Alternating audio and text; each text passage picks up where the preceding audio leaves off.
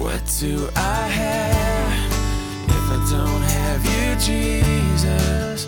What in this life could mean anymore?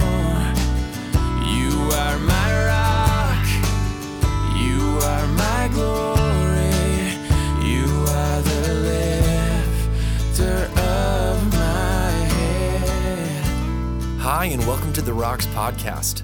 The book of Romans has been called the king of the New Testament epistles, and for good reason.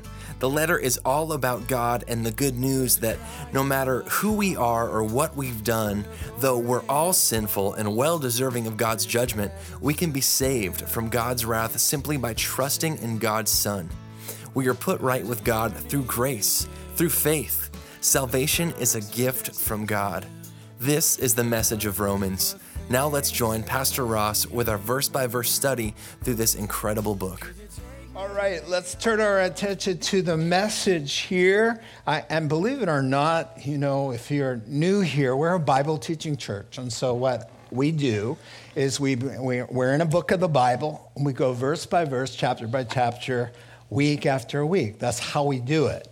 And usually at Easter time or Christmas, you know, it doesn't always line up right, but once in a while, and it did it this week, where we are landed on Romans 10, which is the perfect text for Resurrection Sunday. It really is. And so, you know, God is a multitasker. What can I say? He, he knows how to line everything up. He's good at that. And so uh, we are headed to Romans chapter 10 this morning, uh, but not before we ask Him for His help. Let's do that.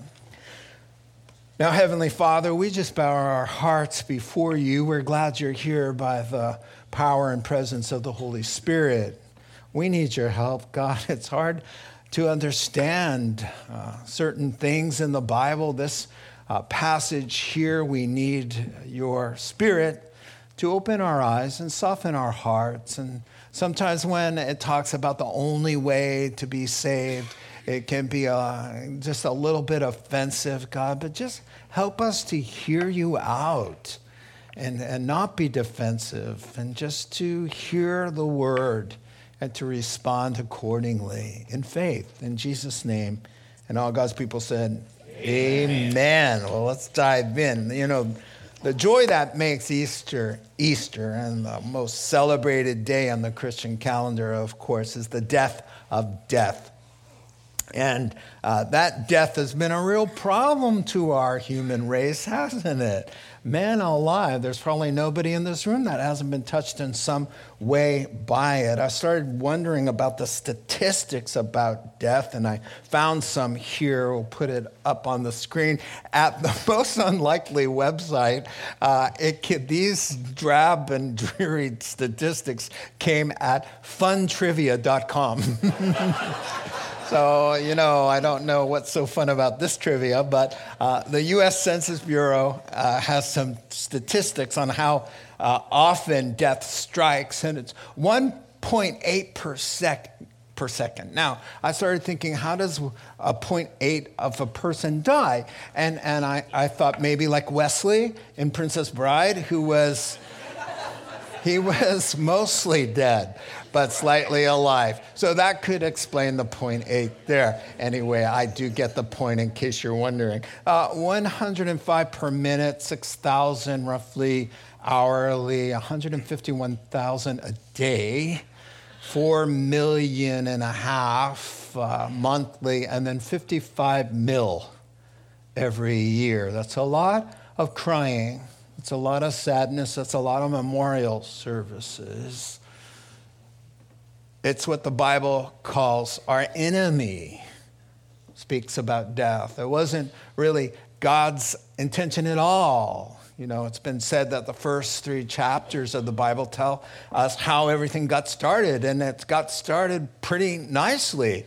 Uh, God looked it over and said, Very good, everything's very good. And then chapter three tells us that something went terribly wrong. And from that, what we call the fall, sin entered into the world, and death through sin, and, and death spread to all men because all have sinned and fallen short of the glory of God. So one writer said, yes, the first three chapters tell us how it got started off on a good foot, and then something went terribly wrong. And the rest of the entire Bible, the rest of the 1,186 chapters, are spent to tell us how God went about to fix the problem.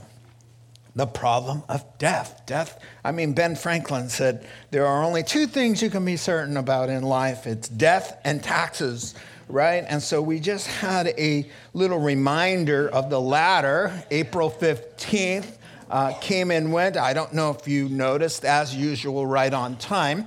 And it will be back again, same time next year. It's scheduled stop at your house, regardless of however you file jointly or not. You're to get taxed one way or the other. So, regarding the former certainty, which is a lot more unpleasant about death, well, it is going to continue to make its rounds too, and not just with some in our midst, but wave after wave, year after year, century after century the Bible says in Proverbs chapter 30 there are three things that are never satisfied, that never say enough. Four things that are never satisfied. One, parched desert land. Two, barren, a barren womb. Number three, fire. And number four, the grave. The grave just keeps calling.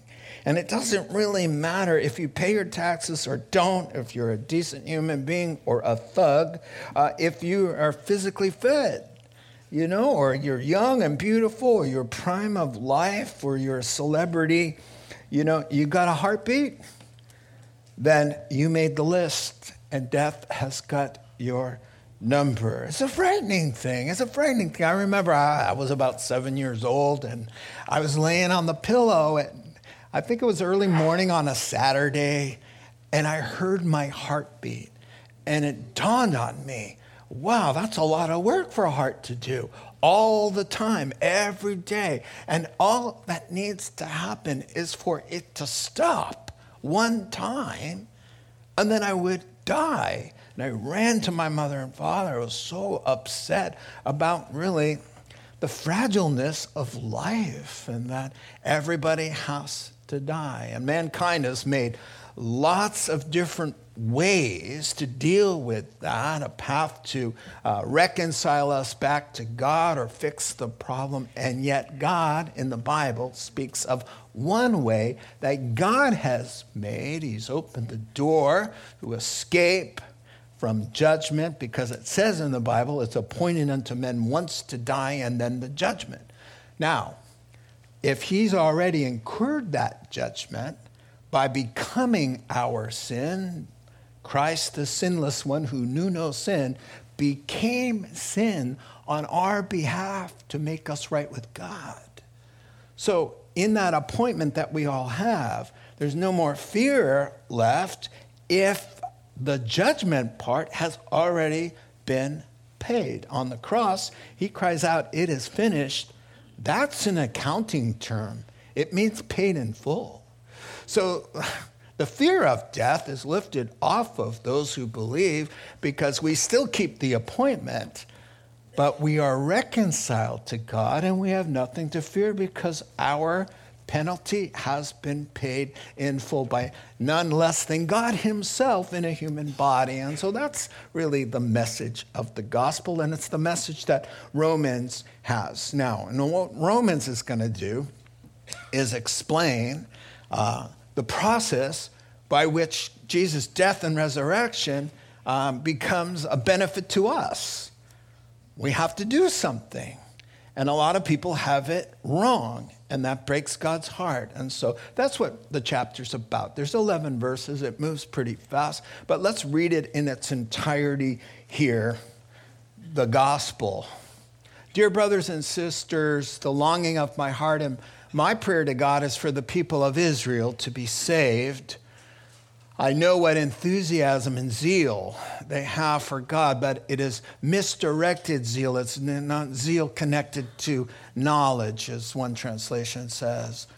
For they don't understand God's way of making people right with Himself.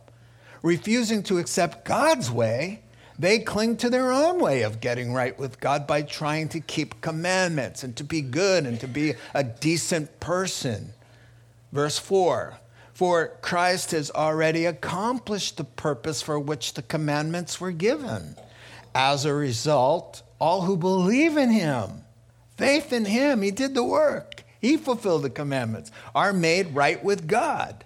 For Moses writes that the law's way, the commandments' way of making a person right with God, requires perfect obedience to all its commands. Whereas, but faith's way, the gospel's way, the Christian way, Christ's way of getting right with God says, hey, don't say in your heart, who will go up to heaven? That is to bring Christ down to earth.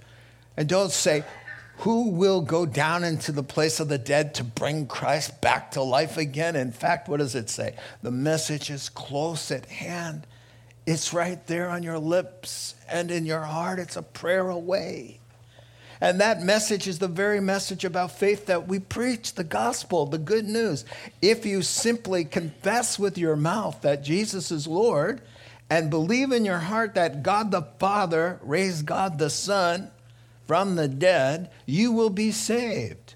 For it's by believing in your heart that you're made right with God, and it's by openly declaring your faith that confirms that you're indeed saved. Verse 11 As the scriptures tell us, anyone who puts, anyone who trusts in him will never be put to shame. So we're going to take a look at that this morning. That is our passage, and it divides quite nicely the good news to all who have an appointment with death and according to the Bible, then to be accountable to God who gave you the life. I mean, we didn't just decide to be here, nobody birthed themselves into existence. We're here because God created us, and then in the end, He requires an accountability of our lives. And so the good news is for anybody who is awaiting that judgment of God is, is that the, the empty tomb says this God made a way to be right with him. And our passage really gets you to ask, well, okay, so what's his way to get right with him? Well, number one, it's not through religion or spiritual devotion of any kind if it's not connected to Bible truth. You can be as sincere as you want, but you can be sincerely wrong. And so, number two, uh, it's not very difficult. Oh, it's not very difficult. It's as close as a prayer away. And then he says eternal life is really obtained only, number three, through faith.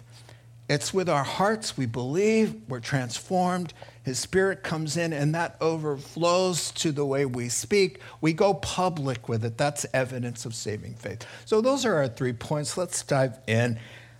A person, number one, can't get saved through religion or any kind of spiritual zeal. There's lots of folks who are spiritual all over the planet. A lot of people have said that's because we have a God given conscience and we know that God's out there and we know that we're not connected and we know that we need to reconnect. So, man's various thousands of religions are evidence that the soul knows that it has to reconnect with God. And so, man's religions are called ladders that we build to get up to heaven, where Christianity is described as oh no, it's a ladder that God puts down and God intervenes and God does all the work.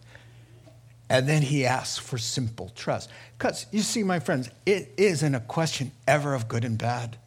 Do not think good people go to heaven and bad people don't. That's not what the Bible teaches. It teaches that we're all bad, that we all missed the boat. But one came into the world to die on our behalf and to live on our behalf. And that whoever believes in him and trusts in him, that's how we're saved. So it's a matter of not good or bad. It's a matter of alive or dead. It's a matter of faith or no faith. It's a matter of you making your way or you accepting his. That's what this verse is all about. And so we're already dived in. He's going to use Israel now as an example of how not to do it. And, and, and uh, I mean, it's so odd. It's such a paradox because the gospel is a Jewish thing. Christianity is, has on the bottom of it stamped made in Israel. It's a 100% Jewish product. Everybody, for the first 10 years of Christianity, they're all Jews. The day of Pentecost, when the church was born, guess what? They were all saying oy vey. They're all, the first 3,000 in Acts chapter 2, they're all Jews. The next 2,000 that get saved a couple chapters later, they're all Jews. All Jews wrote the Bible. All the Bible heroes are, are Jewish. The promises and the Messiah who shows up to the Jewish people is a Jew himself. Yes, he's the God man. He's conceived of the Holy Spirit, but he's born of Jewish uh, lineage through Mary. And so he himself. But when he comes on the scene, and speaking of how Israel sort of missed it, when he comes on the scene, he says, Now Judaism has fulfilled her role. Here I am. Because all of Judaism, starting with the first Jew, Abraham, Abraham, Isaac, and Jacob, were created as a nation, and he promised that through them, the Messiah would come into the world, that he would step through the womb of a human being. And he said in the Old Testament to bear our sins, to pay the penalty, to be even, Psalm 22, Old Testament, have his hands and, and, and feet pierced for our transgressions, wounded for our healing, to put us right with God. And he said, Well, now that I've come, everything in the Old Testament pointed to me. Now Judaism has done her job. Even Judaism said in uh, Jeremiah, through Jeremiah the prophet, a time is coming when a New Testament will come. That this Old Testament will, will finish up and a New Testament will come with the Holy Spirit and changed hearts and forgiveness of sins. So even the Old Testament was saying of itself. And so it's not, it can't be that offensive to Jewish people because you can go to chapter and verse and say, Your own scripture says the New Testament was coming, right? And so Jesus came and he said, You know, here I am. But they wanted him to come the way he's coming the second time, the first time. What do you mean, a crucified Messiah? What's to save us from Rome and all of that? But you can't participate in the second coming without the first coming to wash your sins away and be reconnected to God. And so this is what he's saying. So in these verses, he's saying, first of all, my heart goes out to them because they got a lot of zeal for God. They talk about God. They've got our Bible. They call their scriptures the Bible. And it is the Bible. They talk and they do the praying, and there's so much zeal. And that word there, enthusiasm, in the Greek, it's zelos. It means heat or boiling or warmth.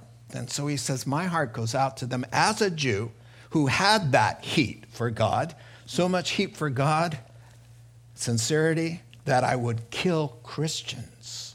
That's Paul. So he gets their religious zeal. But he says religious zeal, sacrifice, devotion, goodness, all of your efforts to be religious isn't God's way because nobody can be good enough. God had to do it for us. And that's the stumbling part. I mean, that's humbling to come to the table and say, Nothing in my hands I bring, simply to the cross I cling as a helpless, hopeless uh, sinner.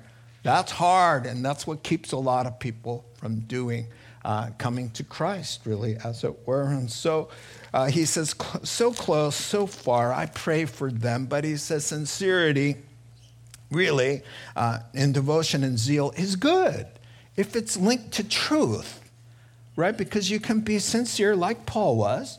He thought he was doing God a service by making sure Stephen, the first martyr in Acts chapter 7, was stoned to death. He gave his approval. He was there, cheering it all on. Sincere. A lot of people say sincerity, that's all you need. Millions of devoted people, devoted devoted pseudo Christian cults are denying themselves no birthday parties, no Pledge of Allegiances, no Christmas parties, uh, no meat or no kinds of this food, and no caffeine. I was out with somebody and uh, we, or we sat down, and that person who it's their religion is against caffeine, right? They turned that coffee cup over so loud with such zeal, the whole restaurant heard him. And it was like, whoa, you're serious? He goes, yeah. You know, it's pretty serious business. Well, is it?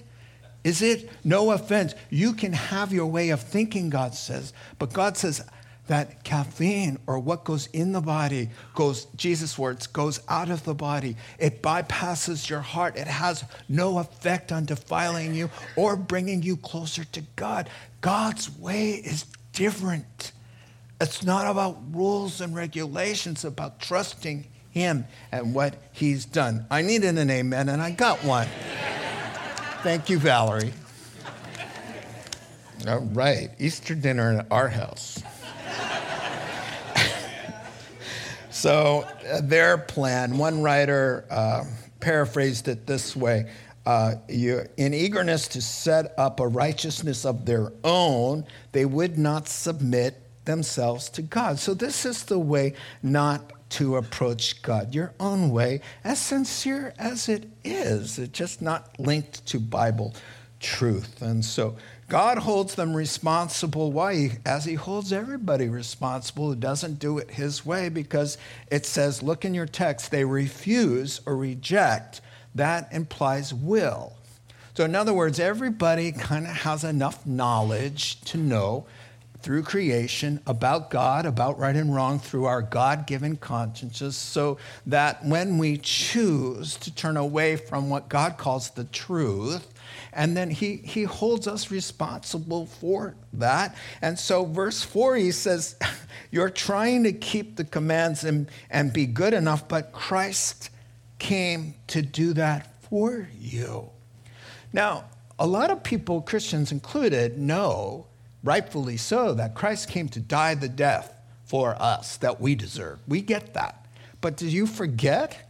He came to fulfill the commandment to live a morally perfect life for you as well, so that in Christ you are morally perfect because you're in Christ. And He uh, obeyed morally with perfection. He was not found with one sin. So he did what we could never do on the plus side by obeying, and then he died the death that we deserve. Now, listen, why did it have to be the God man? Because how can a sinner pay for other people's sins when he has a debt of his own before God? So we needed a man. And he had to be perfect, and the only way to get a perfect man was to become one himself. So he poured himself into a womb, a Jewish one, and that is the God man. And the God man now, since he has moral perfection, he's got the funds to bail out another bankrupt sinner because he's got the moral capacity. He doesn't owe anybody anything, he's never sinned. Now he can be a sacrifice. He can lay down his life, and then he's going to say, And I'm going to do a swap with you. You believe in me, and I'll swap. I'll take your sins and I'll swap you for my perfection. And I'll cover you completely by uncovering myself. So he was stripped at the cross, and we were covered. He was brutalized, and we are blessed. He took the wrath of God like a sponge and said, Then, whoever believes in me, you don't have to die again. You already died in Christ, as it were. And so these are uh, verses one through four. He says that Christ already did that so that you can believe in him, so easy as it is, and be saved. Now, Paul continues, 5 through 8a. For Moses, he's going to quote the Old Testament, writes that the law's way, the commandments' way, what the Bible says about the law itself, the law's way of making a person right with God requires perfect obedience. And now he's going to contrast that with the way of the gospel, the way of faith. So this is kind of fun here. I really enjoy it. So it's not by spiritual religious devotion, no matter how sincere. And number two, It's not hard. Oh, nobody is going to end up perishing and say to God on that terrible day, it was just too hard or it was just too complicated.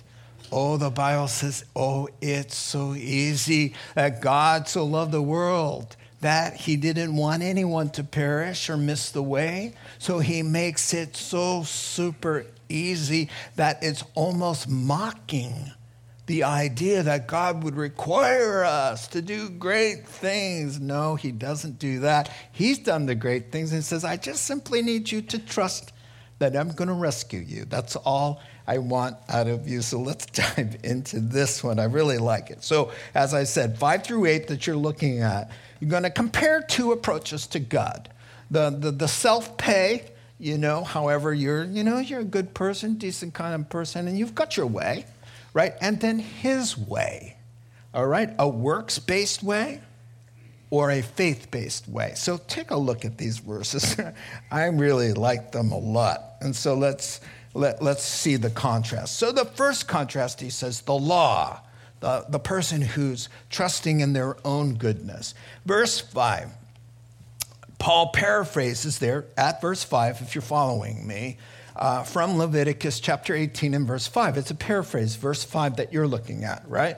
So he's saying this is religion's way, man's way, okay? And what does man's way say? Well, what does the law say?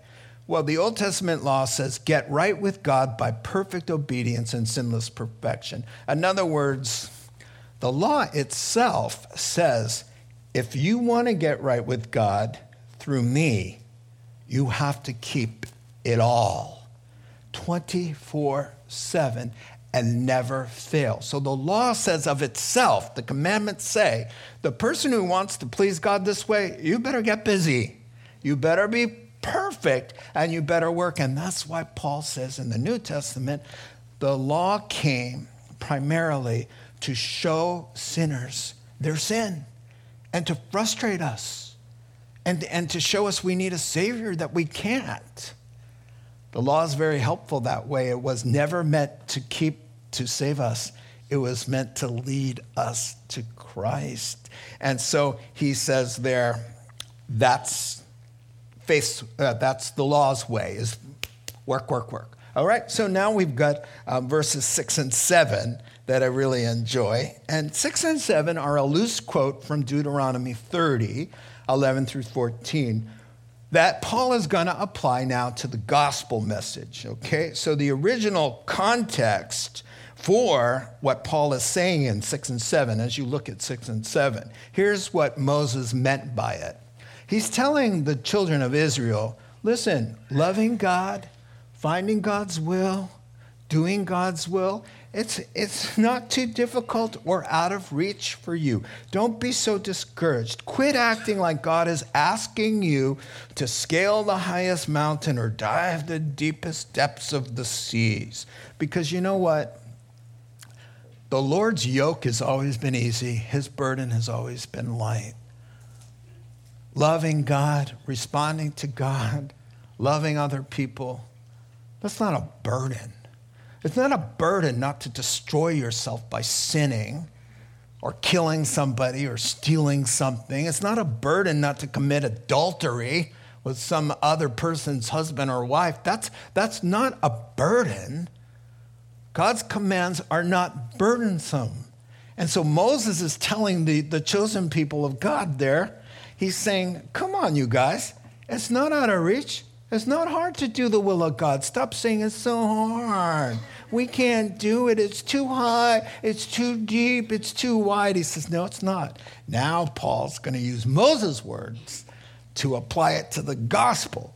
And so now he says, faith says there in verse 6, it's as if you're telling yourself, it's not on you to ascend into heaven to make yourself worthy Faith doesn't say, hey, you better get busy and get up to heaven and make your ladder, get up there, be worthy before the throne. Faith doesn't require you to get in God's face and convince him to get off his throne and come down and help you. Good luck trying to get up to heaven and drag Christ down. That's what he's saying. He's saying, when you trust in your own effort to please God, you're as ridiculous compared to what God did to save us. Your efforts and putting it on you that you don't drink coffee or, or, or that you're really nice all the time or that you give a lot of money compared to what Christ has done Come on. Faith says it's not your job to go up and muscle the Savior down to the earth. And by the way, when he descends, are you going to go down and raise him up from the dead? Faith says you don't have to do anything hard because he's done the heavy lifting, that God made a way, God did the work. Oh, my word, people. It was God in love who sent his son who was crucified before the foundation of the world. It was Jesus who perfectly obeyed the law for you. It was him who willingly laid down his life on your behalf. He endured the cross with joy, thinking about you. He bore the wrath of God for you. He descended into the depths. He rose again by his own great power.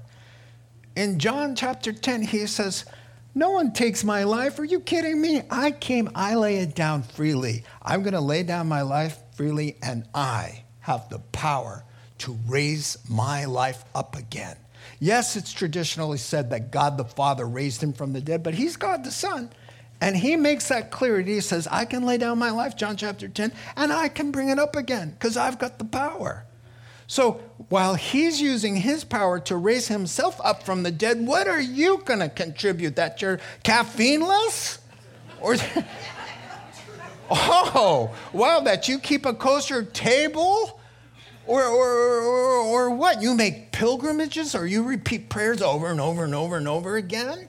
How is this getting you any closer to God in light of what He's done to save us, to forgive us? And not only that, how did you even get saved? The Bible says, number one, his kindness led you to repentance. He made the uh, initial move. He's the instigator. You would have gone straight off the cliff, including me. He came after us. He softened our heart. The Holy Spirit persuaded you he convicted you of your sin and then He softened your heart and then He saved you. It's on Him. And then He says, John chapter 6, they're chasing Him down for some more bread.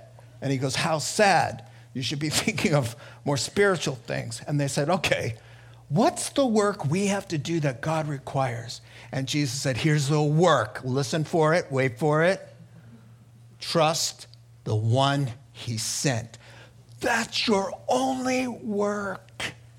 That's all that God requires is a brokenness, a sinfulness qualifies you. I can't do anything. I can't save myself. I can't go up to heaven and pull you down. I can't raise anybody up from the dead.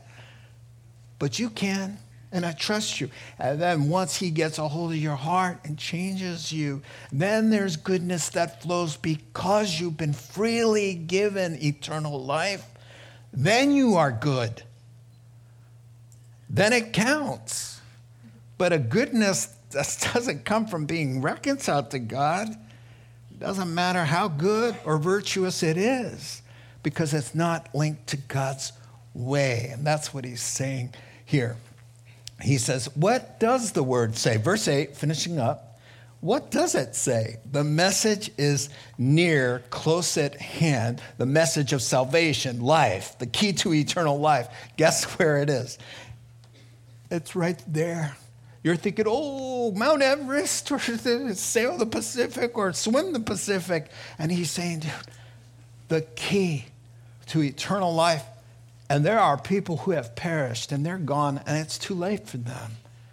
But if you if they were to hear this, to know that it didn't require anything from you, behaviors irrelevant, nothing except acceptance of a good, merciful, perfect God who bled and died for you and just required you to come to Him to have life and trust Him.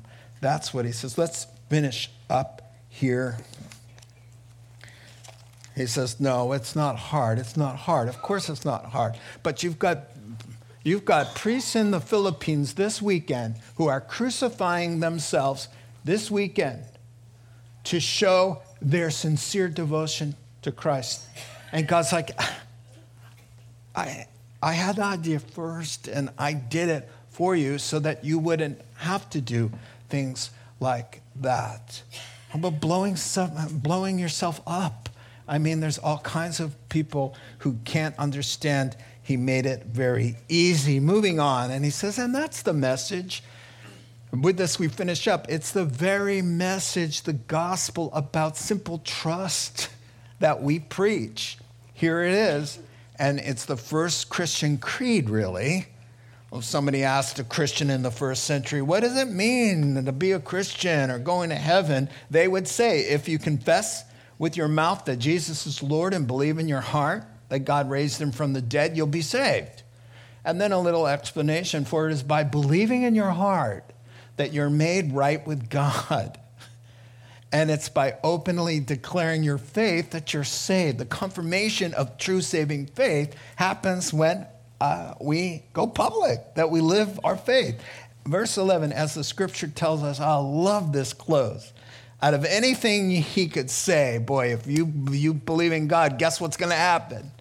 He says, You'll never be put to shame. I want to talk about that. So, what does God require? Number one, you can have a lot of things wrong and end up in heaven. You cannot have Jesus wrong. You have to have Jesus right. That's it. And that's one of the most offensive things about the gospel is that Jesus said, I am the way, the truth, and the life. No one comes to me but by the um, no one comes to the Father but by me. John 14, 6. And that's offensive to people. I was in a coffee shop, told the story before.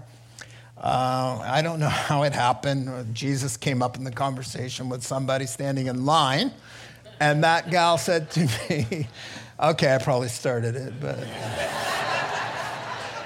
it was a t shirt. A t shirt started it all. And then, um, so I said, uh, she said, You're talking like Jesus is God or something.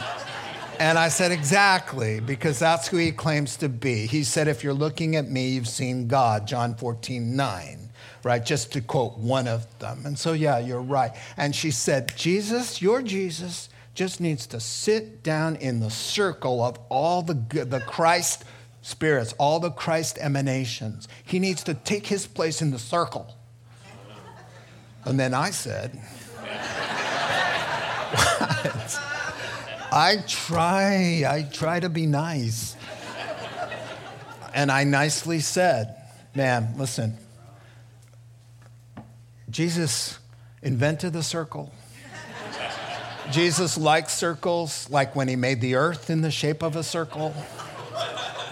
But I'd be hard pressed to find the courage to tell Jesus, who is Lord of all. Now, interestingly, that is a bold statement. Jesus is God. That's what that means. Jesus is God. That word in the Greek for Lord is used 6,000 times for Yahweh the Father. And after all, Jesus said, and almost got him killed early, but he's in charge. In John chapter 10, he told the Jews, by the way, Yahweh and I, we're one. They picked up stones to execute him on the spot. And Jesus said, For which of my good works are you going to execute me? They said, We're not going to stone you for any of your good works. We're going to execute you for the crime of blasphemy. For you, a mere man, make yourself equal to God. You see, there it is again. They got it loud and clear. How could you not get it? Colossians 2 9 says that he's the fullness of God in a human body. That's pretty clear. And so he's not afraid to say these things, but that's what will save you. You cannot say that all paths lead. That's the hard part. Because God says, listen, and I always thought this If God became one of us and bled and died as the only way to remove our sins, then it makes perfect sense that in love he would tell you, oh, no, no, no, don't try another way. That would be loving. That's not offensive to me. That's like, God, thank you. You know, you want the best. You, you know where what roads lead, where they lead. The bridges are out. So it's a loving thing to tell somebody. It's not always well received. And then, yeah, in this world, yeah, you laugh. it's, it's not always well received, um, but it is, according to the Bible, true. And so that's a big claim. Listen, let me kind of wrap things up with these kinds of thoughts here. It's a big claim to be able to keep somebody from dying. But I don't know if you recall this or not, but Jesus said this at the Last Supper Hey, don't believe me unless I can do what only God can do. But if I do what only God can do, then you better take me seriously. And so look what he did. He always never expected blind faith. He said to them, I'm the light of the world. If anybody looks to me, they'll never walk in darkness. And then in the same chapter, in the following chapter, he opens the eyes of a man born blind into light, right? So he makes the claim, then he does what God can do. He says to them in John chapter 6, I'm the bread of heaven. If you eat from this bread, you'll live forever. And then he multiplies a couple barley loaves and feeds 10,000 people because he's saying, See, any lunatic could say, I'm the bread of heaven. I've had lunatics talk to me before. I mean, I know I sound like a lunatic at times, but I had somebody tell me, I, I said, oh man, he, the, the guy introduced himself as the great I am. And I said, dude, that's like saying you're God. And he goes, How long have I been with you and still you don't know me? I'm like, Whoa, I'll step back from you. And this, and Jesus' big ticket item.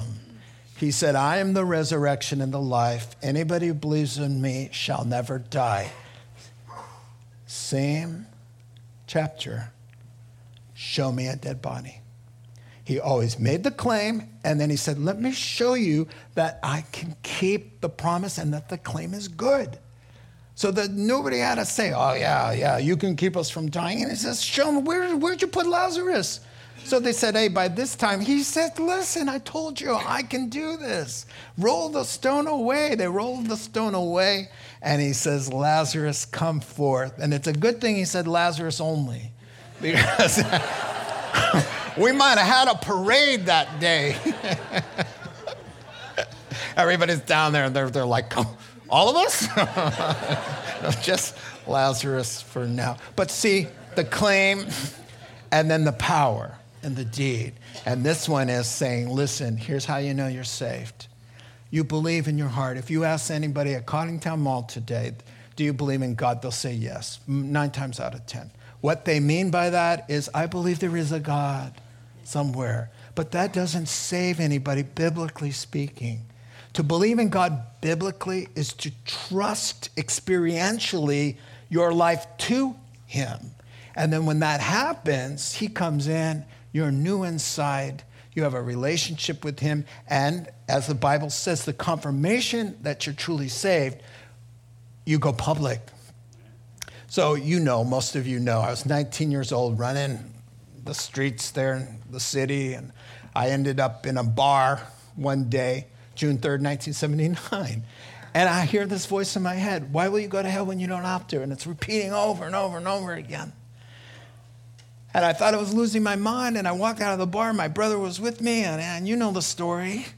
My, I, I, said, I think Jesus is talking to me. I, I think we got to stop doing what we're doing. There's a heaven, there's a hell. And, and, and I wanted my brother to calm me down and bring me back in the bar. And instead, my brother goes, I think Jesus is alive too.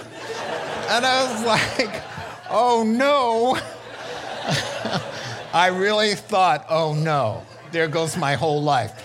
And it was. We never walked back in. But the first thing I did, first thing, I felt this like, whoa, what's happening to me? And I got in the car with my brother, and we go down to Santa Cruz to see my, the only Christian we knew was my dad. busted through the door. Like, Dad, I heard a voice. And we're Christians. And then we start confessing things to him. My dad, we used to steal your money. You know? I'm like, what is coming out of my mouth? Do you see what he's saying? Is that when the heart gets touched, the Spirit comes in and does some transformative work, out will come. Jesus is Lord, Dad. God is talking to me. And that is genuine faith. That's what's going on there. It's not like a magic formula. Make sure you say, Jesus is Lord. I'm not believing in my heart that God raised him from the dead. All that means is that you believe Jesus is alive and he's God. That's what you need. And you trust him. And you're not going to make your own way, his way.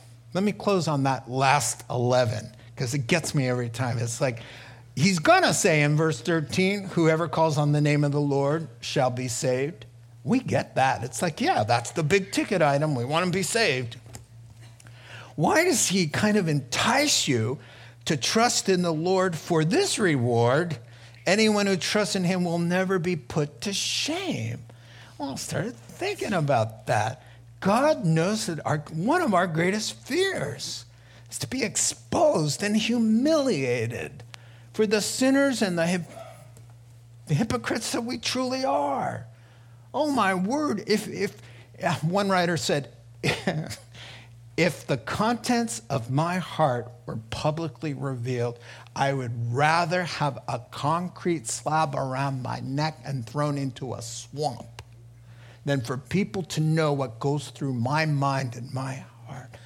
So God says, hey, come to me, and there'll never be a day when you're outed and people are looking at you. You'll be covered. Now, this reminds me of a story, and I'm closing. This is like my second close. I've got only a couple more that I could possibly use, but no. Okay, so I'm in the city. I'm in the Tenderloin. I'm with a buddy. We're passing out Bibles and tracts and I'm on a street corner in the Tenderloin. It's dark. There's a woman standing there. I thought she was waiting for the light to turn, you know, and she's standing there, and I'm like, hey, and I realize I'm going to hand her a tract, but of course there's a hole in my pocket, and they've slipped through, and they're coming through my pant leg, right? so she's watching me, and I'm like, I got something for you. Wait a second here. Uh, I gotta, I gotta pull it out of my pant leg. I know that doesn't sound anything like me, but I pulled it out, and what I said in the moment, I regret as very cringy. I said, These things are so hot, they burned a hole in my pocket. You better take one. I know, I told you, I warned you. Uh, she thought it was slightly amusing and she held it, but you could tell she was a little hostile. So I'm trying to work up a conversation with her. Brenda's standing there, and I said, "So, so, you know, what are you doing? What are you, what are you doing tonight?" And she goes, "I'm working." And I said, "I said, oh, really? What do you do?" Just like that, just right over my head. And she goes like this, "I'm working." And I'm like, "Oh." Mary Magdalene kind of working. I said, Well, listen, I, God wants you to know He loves you the way you are. You don't have to be doing that. Oh, He's got a better plan for you. And she had just had nothing to say. And so I said, Listen, I want to pray for you because I want to tell you that anyone who trusts in Him will never be put to shame. She kind of perked up about that. And so I said, What's your name? I want to pray for you. And she wouldn't answer me. And I said, Come on, just give me a name. Give me a name. Give me a name. Still, nothing. And then I said, Just say something. And she goes, Something. and the Holy Spirit, I take no credit for this. There was a song back in those days. And I said to her, Oh, that's so funny. We sing about you every Sunday at church. There's a song about you. And she, she, she rolled her eyes, and I said, Here it goes. Something beautiful something good. All my confusion, he understood. All I had to offer him was brokenness and strife, but he made something beautiful out of my life. And that, praise the Lord for that. Praise the Lord for that. So I thought about that as we were, as I was studying this this week, and I started thinking, wow, because of what Christ has done, she can, in a heartbeat, become a new person, like Mary Magdalene, who had seven demons on top of her immorality. And she goes from shame to fame as what? Number one witness, the first witness of the Lord's resurrection, doesn't go to Peter, James, and John and no man, but to a former prostitute and demon possessed woman. She goes from shame to above Peter, James, and John, and she is chosen by God. You, Mary, will be the first witness of the resurrection. I want you to go tell the boys who are hiding under the bed, crying like a but. Okay, I get that point. I want you. And she's just thinking, who am I? I'm that shameful woman. I'm the homewrecker. I'm the. And he says, no, you're not because of what I did and the way I made. And you simply trusted, and now you're not that person because you've got a new life. And how did you get it? By climbing the mountain or diving into No. I did it for you, and you simply received it by faith as a gift. Let's pray together. Father God, we just thank you for this gospel, this good news. It sets our hearts free, God. Makes us very happy. We want to respond to you by obeying your commands and doing what's right and good because that's important. But what's most important is that you're our righteousness, you're our way, you're our goodness. We depend on you. Thanks for taking that off of our shoulders, God, letting us breathe and enjoy life in your grace. In Jesus' name, amen.